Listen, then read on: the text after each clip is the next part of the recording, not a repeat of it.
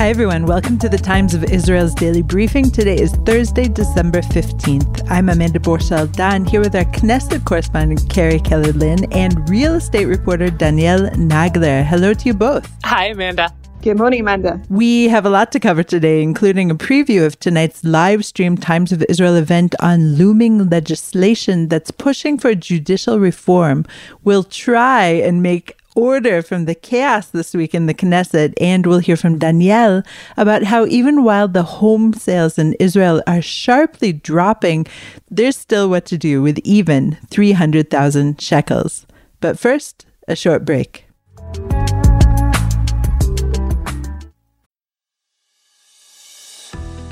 Do you or your clients have a commercial collection matter that's going nowhere? The Sarachek Law Firm specializes in the most challenging collection matters, whether it is a single matter or a portfolio of cases. They are based in New York with relationships around the world. Sarachek's proprietary databases and tried and proven methods have earned them an unmatched reputation for success in getting their clients what they're owed. They work on a contingency fee basis, so they're only compensated when they succeed. The Sarachek Law Team strongly supports Israel. You can reach the Sarachek team at www.saracheklawfirm.com. That's S A R A C H E K lawfirm.com or at 646 403 9775. The proceeding is an attorney advertisement, and past results are no guarantee of future performance.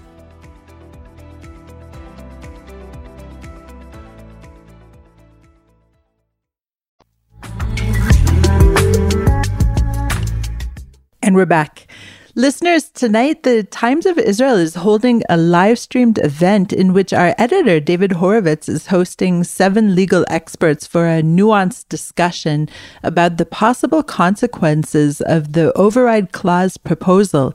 Carrie, very briefly, tell our listeners what this clause actually is. The override clause would be a mechanism by which the Knesset, Israel's legislative authority, could uh, have a political thumb over the judiciary, the Supreme Court. And currently, the way that the system works is that the Supreme Court has the authority. It gave itself this authority in 2005, much like the Supreme Court in the US did the same. Uh, it gave itself this authority to invalidate laws or pieces of laws passed by the Knesset that come in conflict with some of Israel's basic laws. It has uh, invalidated about 22 parts or full pieces of legislation since the Supreme Court took this authority upon itself almost 20 years ago. And uh, it's also caused a lot of tension with the Knesset, as it is the source of this legislation being thwarted. And so, what's being proposed is that the Knesset would create an override clause by which given the vote of X members of Knesset, it would be able to reinstate any legislation that was uh, struck down by the Supreme Court. The number is still being debated. Uh, past proposals have been for 61 MKs, which would be a simple majority. Remember, 61 out of 120 is the key number to form a coalition. So theoretically, any coalition, any ruling government would be able to push its policy, push its legislation through, despite Supreme Court oversight if this clause were in place.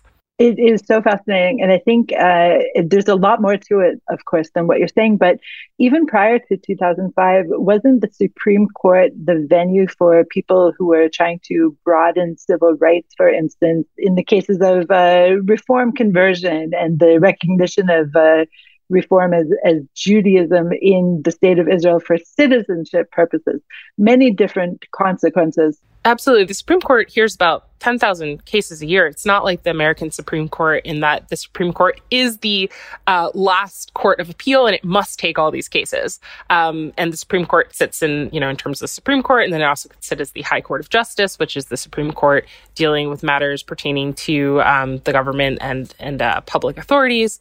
Uh, the Supreme Court can still continue to do these things. Uh, the override clause won't affect that. What it will affect is it will um, actually constrain the Supreme Court's power to uh, say no to the Knesset. So if, if someone were to appeal and say that this law the Knesset passed uh, were unfair, it was harming me, it, it harms uh, equality of treatment of citizens.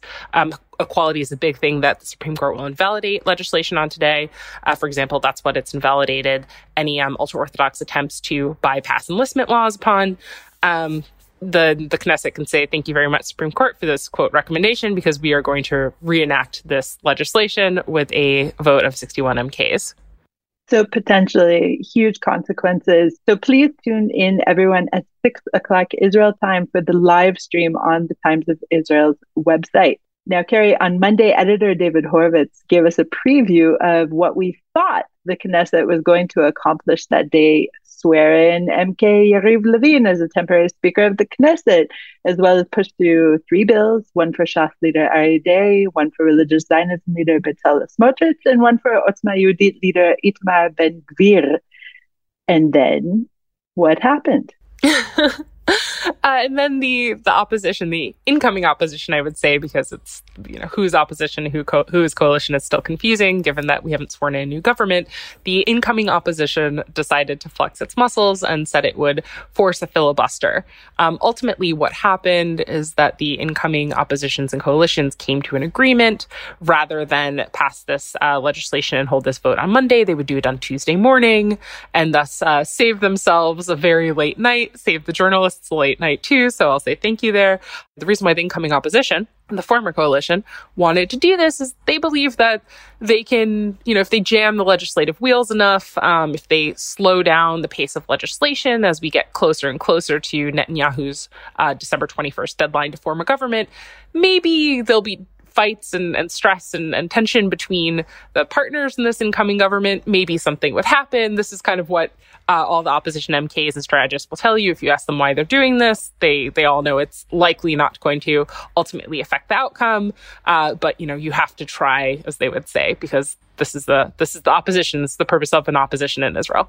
So, what did actually happen in the meantime with all of these bills? And Yariv Levin was actually sworn in as the temporary speaker. When? Right. Good. Good point. How did this story resolve? Uh, the next morning, Yariv Levin was uh, sworn in as as the speaker. Uh, they've called it temporary posting. It's there's no such thing as a temporary speaker. They they want to make it temporary by um, saying that Levin will quit the post uh, right before swearing in the government, so that he could become a minister, and then someone else will take on the post. Uh, Levin is a very close confidant of Netanyahu. He also is a former speaker, so Netanyahu really trusts him to muscle this legislation through. And there are actually four bills that are being uh, passed right now, three that are demanded by Likud's far right and ultra orthodox uh, coalition partners, and one beat by the Likud itself.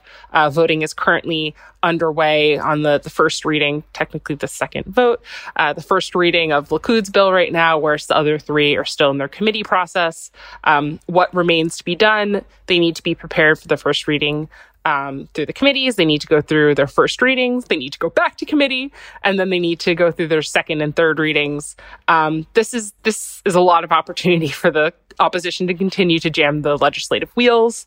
Um, Likud wants to get this legislation completed as early as possible, possibly next Monday when the plenum reopens, uh, more likely later in the week, uh, such that it can declare it has a government and swear the government in on the timeline required by law.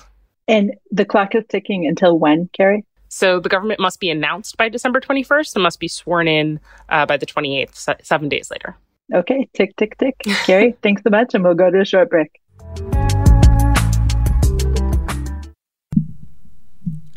The world we live in isn't perfect, but it doesn't get better on its own. That's where the work of activists comes in.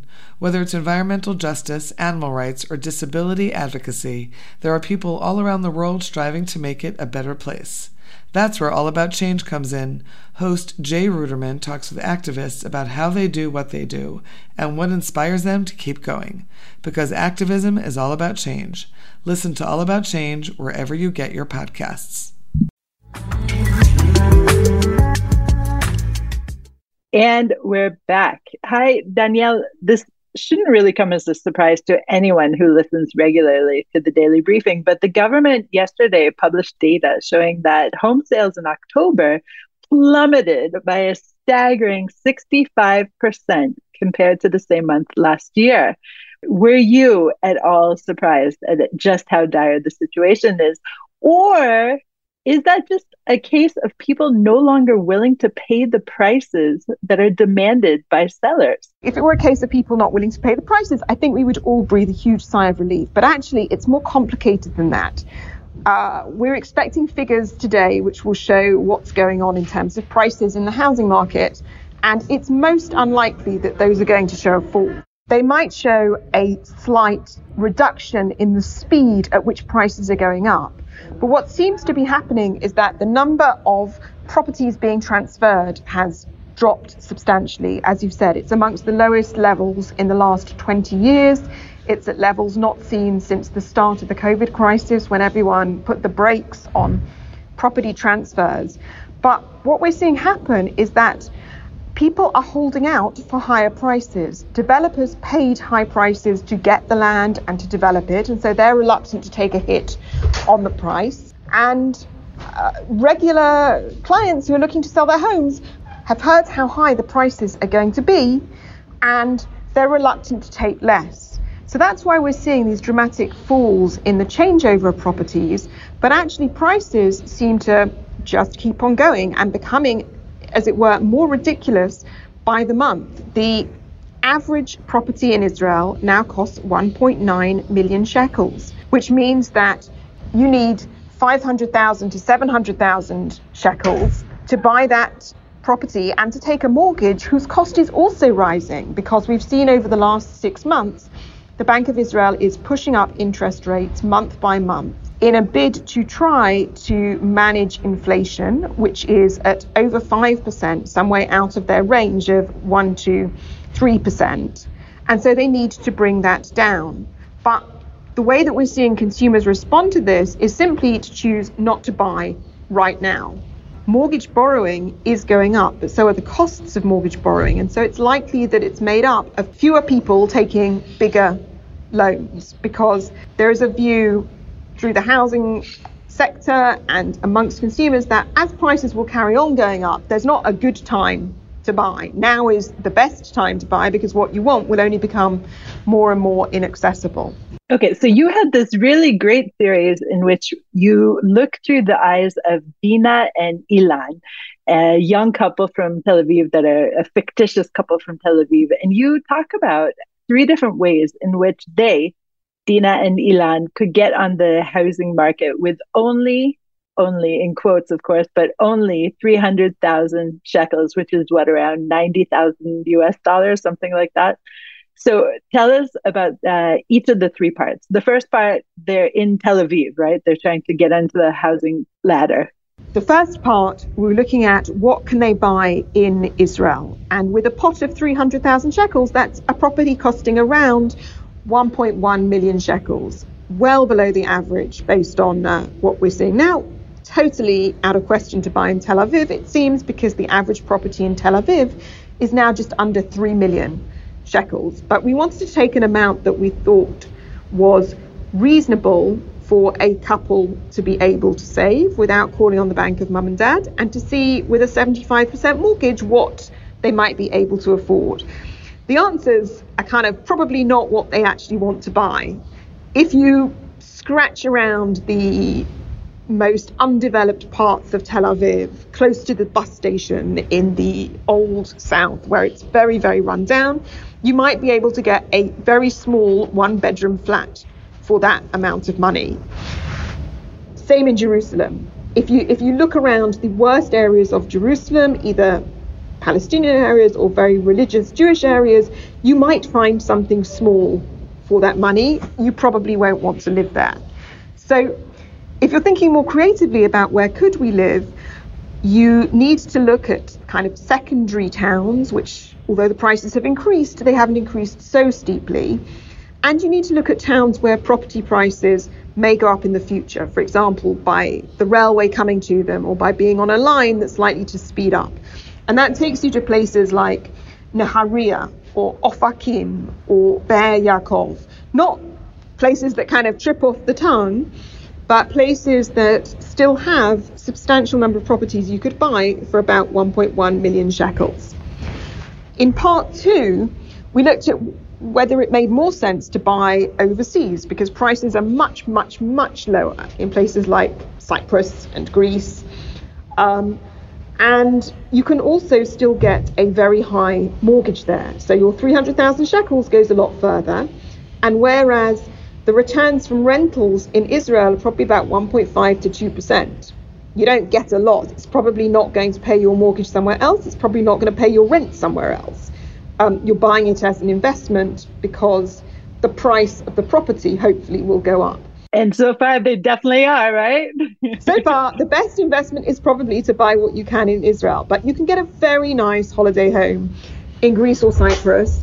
You can rent that place out you will probably make 4 to 5% renting it out. And, you know, that's a kind of reasonable way to invest in property. You can also go to Dubai or the United States or the UK. And again, in all of those places, there are vehicles which will allow you to buy more than you can buy in Israel and probably to profit more, certainly from the income stream coming from them if you really want to stay in Israel and really don't like the idea of buying a very small place in a town you may not particularly want to live in, you can buy to to rent out and the most sensible place to buy to rent out is somewhere where there's a high number of people who are looking to rent. So that's always Tel Aviv, but we probably don't have enough for Tel Aviv. Alternatively, there are the areas around universities. So in Givat Shmuel, in Haifa, close to the university and the Technion in Ariel. And there are properties there that you can buy out and be fairly certain that you will find students who want to rent and will be good tenants for a year.